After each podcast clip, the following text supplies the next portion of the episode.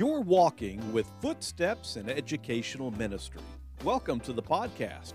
Each episode is aimed at discussion and encouragement of Christian ministry education, including academic, extracurricular, and spiritual activities, and family ministry. We hope you find today's topic to be interesting.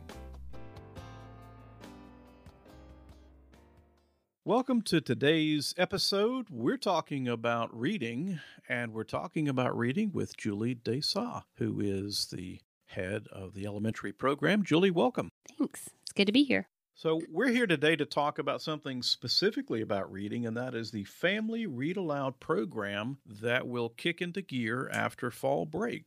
Julie, can you tell us what is the Family Read Aloud program? Sure. So, a family read aloud is just simply that it's gathering all of your family together, uh, maybe on the sofa, and uh, reading and enjoying a book together. Enjoying a book together. Why in the world would that be important? Gosh, there's so many reasons to read aloud to your kids, but just the enjoyment of a shared experience as a family, something, uh, a common topic to have a conversation about, um, laugh about. It's just enriching to your relationship as a family. Well, obviously, we feel like reading aloud as a family is important, and we'll take some time in a couple of minutes to unpack and talk about some of that. But first, since this read aloud program as a family is new, why don't we get some of the details out there so that a family can have context about what we're talking about? So, Julie, when is it starting? Okay, so a couple weeks after fall break, we're going to send home a book, a little packet actually, with everyone, and we'll read that book over about five weeks. So, what are we reading? We're reading The Magician's Nephew. Ah, and how was that book chosen?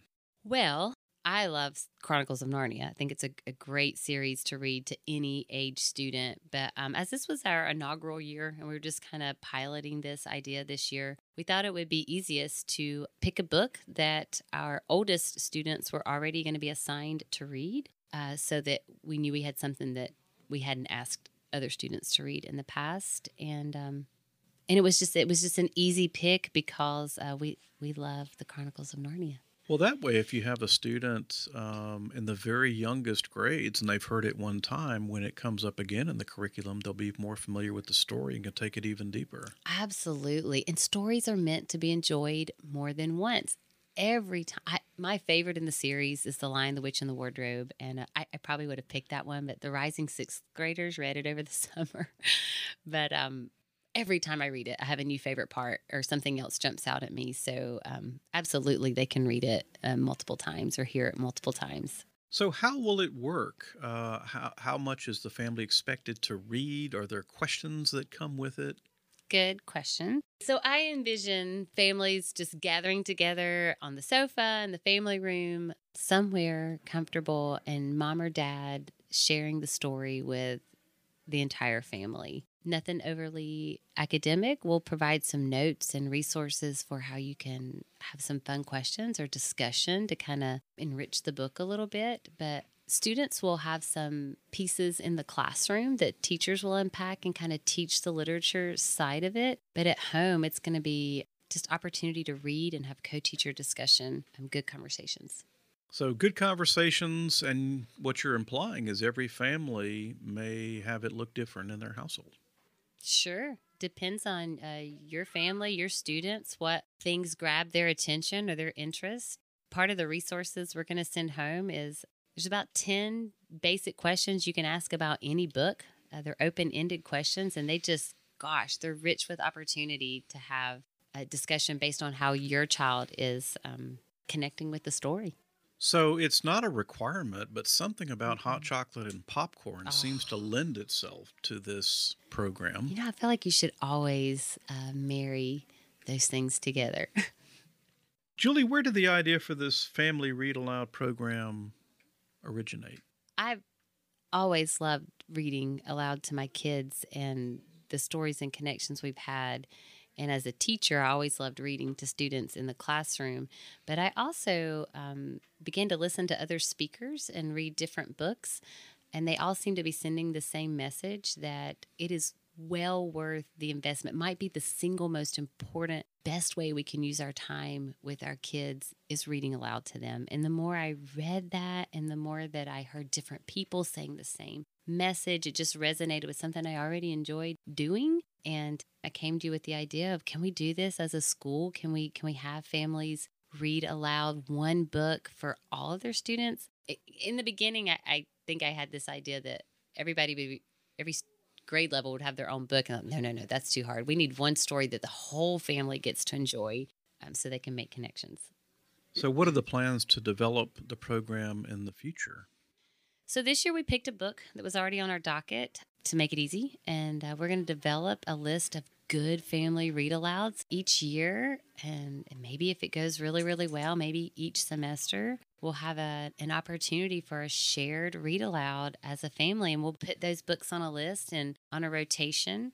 Um, if we're reading it as a family read aloud, it's it's not next year going to become your child's read alone. Um, it'll it'll go on a rotation, and um, yeah, that's the plan.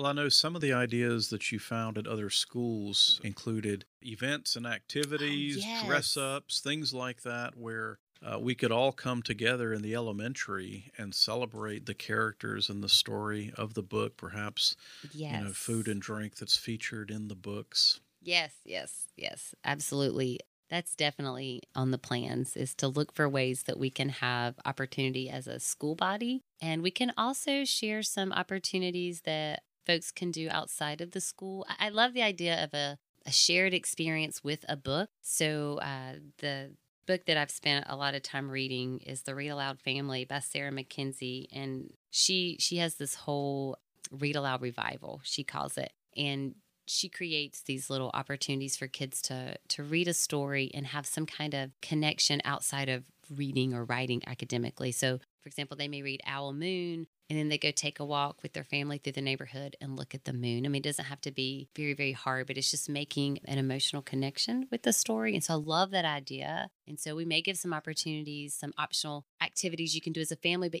yes, we definitely want to be doing some of those as a school culture as well. So we'll be looking for opportunities as things continue to lighten up and open up and we'll look for ways to come together. And they're going to be doing some of that in the classroom too. Teachers, especially in the lower grades, have already been looking at ways to enrich the magician's nephew in the classroom in, in some fun and engaging ways. Well, the, the students and the parents probably feel like, with everything else that the student and parents are expected to do, this would be something else added. So, is this something where they're going to be reading aloud and finish it in a week? How is that going to work? So we'll send home a suggested reading schedule. It's about three chapters a week, and we'll, that will put us finishing the book in five weeks, which bumps right up to Thanksgiving break. So if you didn't quite get the book finished and you want to finish it up over Thanksgiving break, it kind of builds in a little margin there. Now the fifth and sixth graders will be doing some activities in the classroom and some some things that may require them to kind of stay up to date on that reading plan. But it certainly if you have the younger children, and um, you got two chapters in this week instead of three. There's there's margin to to stretch that out. What about the family that gets excited and finishes the whole book in one week? Fantastic. They can start the next one in the series.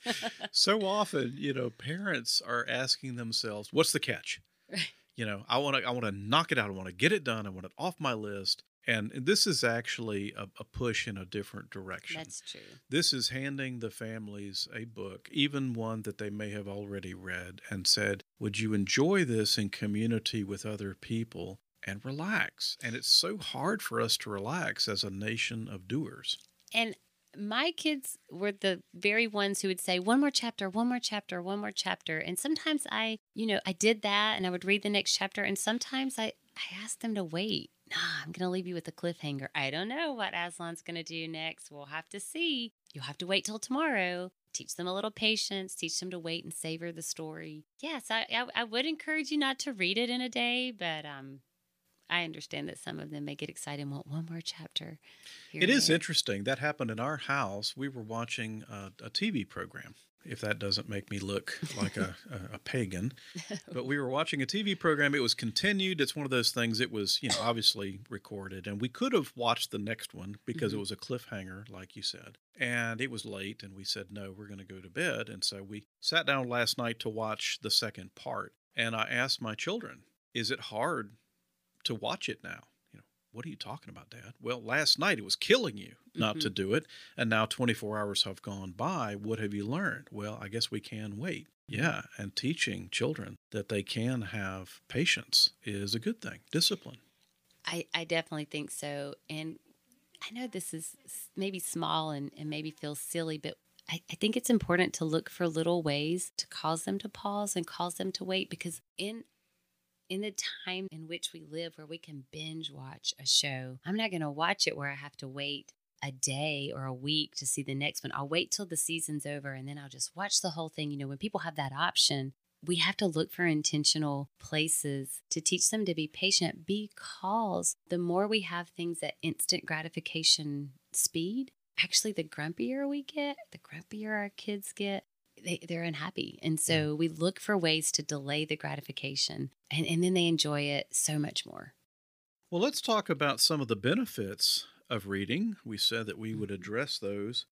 One of the neat things about it is that it causes and trains students in listening and paying attention as a group. Now, not sure we'd want to read aloud for two hours straight, but for small bit batches of time, uh, you do have the family concentrating together without all the other distractions. Yeah. So, auditory processing for kids in this generation is is something we hear parents complain about a lot or not complain but to say is a struggle because they're so used to a visual uh, to aid their understanding and their imagination and, and or take away their imagination so stopping and listening to a story getting a picture in your mind that's harder for students to do so just for that opportunity alone is is a real gift well, it does train the individual to listen. And a question would be if we don't do this, then how are you training your child to listen? And that's mm-hmm. almost a foreign statement or a foreign question now. You know, we just expect students to be able to listen without training. And that's probably not going to happen because they are so visually oriented. Right. And um, that translates over to older students listening to a lecture or um, listening to a speaker. Right, right. And that's common both in high school and even on the college campus where. Mm-hmm uh, students are not trained to go that long without uh, some type of interruption. And mm-hmm. so, even though they might be present in the classroom or the lecture hall, uh, mm-hmm. uh, their mind is going in a million different directions. We just don't seem to practice concentration as a culture. And there are so many things that work against any form of concentration. Right.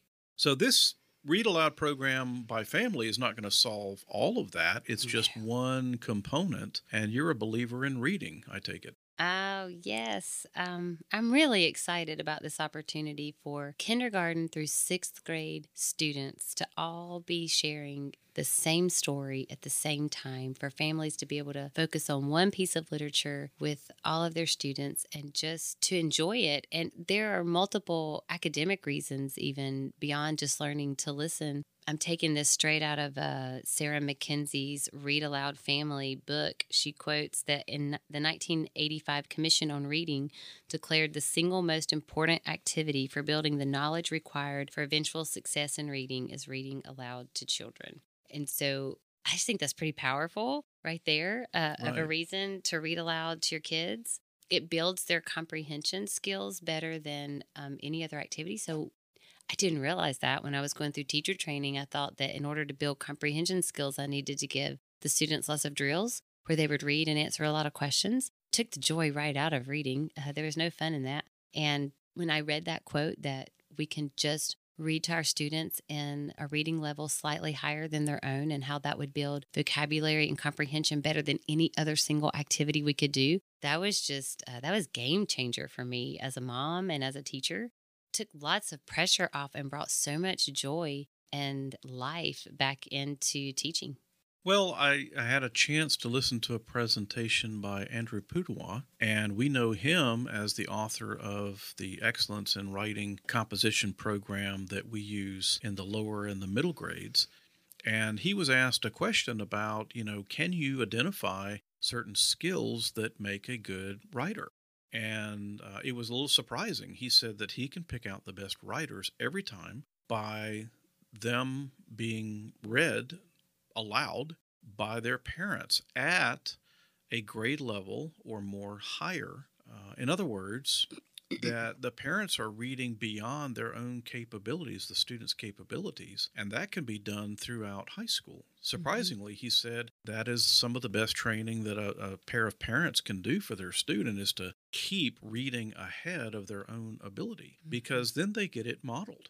Right the modeling is is a beautiful part of the read aloud. So for the youngest students, just modeling fluent reading without the constant breaks and choppiness, or for the intermediate reader to to practice modeling dialogue. And I we mentioned audiobooks before we started the podcast, but that's mm-hmm. one of the things I love an audiobook for is they do the voices so much better than I do. And I love that that model of um, of um, it just brings an extra something to the story when you hear the expression and the voices. You, it sort of uh, creates the mood of the book. It sort of enhances that for the for the kids and. I don't know. I, I, see the kids start to do it more and more when they've listened to audiobooks or when they've listened to their parents read and do it in voices. And you see them do it in the classroom. I have a fourth grader I like to listen to read right now, and he does the best voices. well, I think it makes a very large difference some people look at audiobooks as, oh, that's cheating. Well, no, it is someone who is reading the book aloud, and they're literally reading the book as opposed to the voices that uh, a student might hear in cartoons, TV shows, radio dramas, mm-hmm. that type of thing. In other words, uh, it makes a difference between reading a book and talking about the door slamming and having sound effects for everything. So that develops the brain. Mm-hmm. You have to imagine the door slamming. There is nothing else to reinforce it. And one of the greatest gifts I think that a um, talented reader does through audiobooks is the, the space, mm. the timing, mm-hmm. the silence. Um, reading a little bit more quickly when he's excited, slowing down when he's a little bit more sad. And again, that is modeling for the student that nobody likes a computer read book. No. I'm talking about the old school mm-hmm. computer read books. Mm-hmm. And my favorite time to do an audiobook is in the car. It could be a long ride or it could just be the ride to school. Many times we've been listening to a book on the way to school. My drive is about 15 minutes. And we pull in the parking lot, and the kids say, We don't want to get out yet. Can we just get to the end of the chapter? Can we get to the end of this part? Because they're so excited. I love to leave them with a bit of a cliffhanger, like, Nope, you're going to have to wait until we're on our way home. But kind of keeps them interested and excited. But if you have, uh, to the mom who has a younger student that has a hard time sitting still to listen to the story, I find that the books, the audiobooks in the car are an excellent opportunity. Your kid's strapped in, they're going nowhere. They're looking out the window, right? Something's occupying their eyes, but they're able to listen to the story. And so, yeah, I would just encourage you if you have a child that's struggling to stay still long enough to hear the story, try try listening in the car on a car ride. Well, what's important about that is you do have, as a family or a part of a family, a shared experience. Mm-hmm. And those are the things that we will all refer to years down the line. So I have two older children. They're both married now. One has children. I'm seeing it unfold again. Mm. And they will talk about some of the long trips that we took, and we listened to books on tape. I'll put a plug out there for Cheaper by the Dozen. There was an excellent reader who did that, and we enjoyed listening it to several different times. Mm-hmm. And then another one that was popular were the stories by James Herriot about the veterinary in England uh, years and years ago. And so we would get absorbed in the stories, and years later, we still refer mm-hmm. to some of those. It's part of our part of our experience and history. I think that's one of my biggest desires out of the family read aloud opportunity is that you share an experience together. You've uh, laughed about something that happened in the story, and then you refer back to it time and again. And it's like your family's inside joke. It's like your connection, something that you remember I remember listening to someone talk about a, a book they had read aloud with their family, and something funny in it happened. And then from there forward, uh, every time uh, uh, a similar situation would happen, they always referred to it and called it by the name of the the experience in the book, and so that became their little thing that kind of connected their family. And I think our kids won't forget the times we shared a book together, especially if it's a not just a picture book, although those are very important. And I've read many, many, many hours worth of picture books to my children, but those books that kind of linger with us a little longer, where we um, get to know the characters and we get really involved in the story and we paint a picture in our mind. We don't forget those. I still remember the one elementary teacher that I can remember who read to us every day was my fifth grade uh, teacher. She taught me all the subjects, and she used to read the Great Brain books to us and they weren't anything special but i remember those books and what made them special was that she read them and i still remember i would put my head down on my desk after lunch and she would read the story and the picture would just flow through my mind and i still remember that. And fifth grade was a really long time ago so i, I really believe that our kids won't forget these opportunities. Well i agree and you know you're recalling fondly a teacher reading you know, sometimes it's after lunch to settle the kids down, first thing in the morning, whatever it is. But this opportunity is for families mm-hmm. so that families can connect. It's not just that valued teacher, but uh, lifting mom and dad and placing them back up at the at the head of their students' education and creating those connections that you were talking about. So I have a quote from an article I was reading uh, written by Jessica Walker, and she taught kindergarten and first grade. And she said, Reading aloud as a family is a wonderful way to, number one, build family culture. Hmm. Very important in an environment uh, in which it, it's generally fragmented. Mm-hmm. And then to fill children's moral imaginations Mm-hmm. I mean, imagine that. They do have moral imaginations, they are soaking mm-hmm. things up, and to fill them with beautiful images and inspiring heroes. Mm-hmm. I remember the first day of summer break. Gosh, I think I think my two were maybe around first and second grade, something like that, and pulled out a book. I said, "Let's read this book." And it was one of those kind of heroes of the faith, kind of written for children, and it was Corrie ten Boom. I don't know that we've ever done it since. We literally did sit there for about two hours. We read the entire book, and I I have boys. And they're real, I do love my boys. They're real sweet. They're just not real tender hearted. They don't typically emotionally connect with a story or a movie. We we all sat there and wept by the end of it. And then we came in and we found the hiding place. We found the movie and, and we watched it. And I'll never forget that. And I don't think they will either. They still talk about the story, but you know, Mr. Miller from our school encouraged us years and years ago to to read the stories of the heroes of faith, to put the missionary biographies and the those stories in front of our kids so they have kind of that moral compass that uh, people to watch, people to emulate, people who are worthy of of, of following after. Well, you mentioned the Great Brain books by Fitzgerald, mm-hmm. and that is not the moral hero that you want your children to emulate. He's kind of a, a Tom Sawyer type of character. Right um, he gets himself in trouble. He's always trying to be clever. He's trying to swindle people out of things. But uh, it is humorous because there's human nature in there. And, you know, that's a great example of we're going to talk about what this kid does and, and what not to do. And what right. does the Bible say about some things like this? So you've got heroes of the faith on one side, you've got Tom Sawyer basically being amoral on the other right. side and um, they're valuable for the parents to bring out to mm-hmm. their children. Moral instruction is their responsibility. Yeah, and you get to pick the stories when you're doing a family read aloud. You get to pick. Um, for the one we're going to do at school, clearly we're we're choosing that story, but beyond beyond that one, you get to pick uh, what things you want to expose your kids to, what problems. I, I, love something you brought up a few weeks ago when we talked about how um, a lot of our kids don't know what it is to live through something hard, but we sure can read about, and we do read about the books we send home with kids. They're reading about hard circumstances and ways that characters changed, or maybe even God changed those characters through what they were living through. And, um, and we can keep pointing those out because our kids will go through things at some point in their life. And so we keep putting stories in front of them and, and show them how people reacted or how they grew and changed. And so you get to pick. You get to pick what stories you want to share.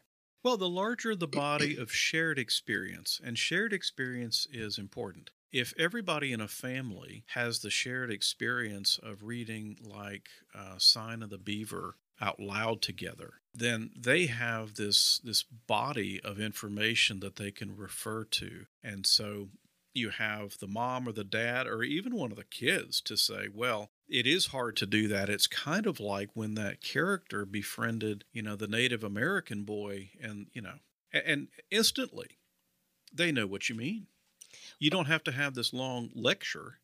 Right. You just drop it in and it's relating. And that's how Jesus taught. Well, and we as a family will even use, sometimes we'll be reading the Bible for example, and we're trying to understand a certain passage, and and someone will say, "Oh, kind of like in the Bronze Bow when da da da da da," and so we're using our stories to help us interpret other stories. Exactly, um, right. and that's the value of literature. Mm-hmm. Is that you know if a family has read Animal Farm right. uh, with older kids, you know you can say stop acting like, you know, and you fill in the blank with the character, or you're acting like this other person you know, mm-hmm. over here. That shared experience is so powerful. So, as we talk about what's important in reasons for reading, I can imagine there's a mom or dad at home saying, I can't add one more thing to my plate. I don't want mommy guilt. I don't want daddy guilt. I don't mm-hmm. need anybody else telling me and it sounds like, Julie, you're trying to set them up to actually have more rest and more peace. Right. The tyranny of the urgent can can really steal our joy. And so I just want to read a quote from Sarah Mackenzie's The Read Aloud Family. It really encouraged me as a mom. As a busy mother, I struggle to truly connect with each of my kids in a way that will stand the test of time. There's a whole household to tend to, dinner to make, a pile of laundry always spilling into the hallway. Life feels constantly hurried and overfull. School, work, church, extracurricular activities, sports, family affairs, housework, errands. So many things to do. Emails, phone calls, text messages. So much noise, so much noise. And it's just too easy to let these precious childhood years scream by. They're all screaming by, and I can hardly stop them. And she goes on to talk about how it felt overwhelming to think about trying to plan some kind of meaningful trip to the zoo or we're going to plan we're going to bake cookies together and, and there wasn't time to carve out for all of that. But when she finally latched on to the idea of i just need to stop and pull out a book i can do that. Five minutes ten minutes how many how many of her minutes i have to give she started connecting with her children in a way that she hadn't before. And so it just felt like life was being breathed into their family. She even talks about how uh, when her kids would get cranky with one another rather than start yelling at everyone trying to manage their behavior she would just take out a book and start reading it out loud and one by one they would all kind of come around her and start uh, listening to the story and and so i just want to encourage you that not trying to add to your list of things to do but just to to breathe life into your day and and give you uh, good moments with your kids rich moments. Well and books are very portable so i imagine you know mom or dad as they're packing for an outing or something if if the ball game's being rained out or they're really stuck in in traffic that's not moving at all i imagine mom or dad saying look we're going to go do this and we're going to take diggory with us you know from the magician's nephew and it slides into the purse or the briefcase or whatever and it can be taken out and you know a few pages can be read but it, you're ready. It's not just a time for you know boredom when we're caused to wait it's so true. And I really think you'll find that you're enjoying doing it. Dad may not want you to read that chapter without him. He may say, Oh, but I missed it. I, we read a story around Christmas time. We read it every year. And the first year we read it, we laughed so hard every night that we would read it. I remember my husband coming home and saying, I cannot wait to see what those Herdman kids are going to do tonight. And, and, we were reading the greatest Christmas pageant, right? Or the best, worst Christmas pageant ever. And and we would laugh and laugh and laugh. And, and it was kind of like coming home to your favorite show, right? But we were coming home to our favorite story. So um, I, I, think they're going to enjoy it. I really hope that you'll um, embrace the opportunity. Well, Julie, there's a whole lot more to talk about reading aloud as a family. And I think we need to get back together, maybe invite some um, some parents who have been involved in it, maybe some teachers who have seen some of the benefits, and make this an ongoing conversation if you would be willing. Oh, absolutely. I, I I think this is going to be great to hear the feedback after we finish this. Well, thank you for joining us. It was great to be here. You've been walking with footsteps in educational ministry. Thank you for listening. We welcome your feedback. For more information, visit the podcast webpage at lakepointacademy.com.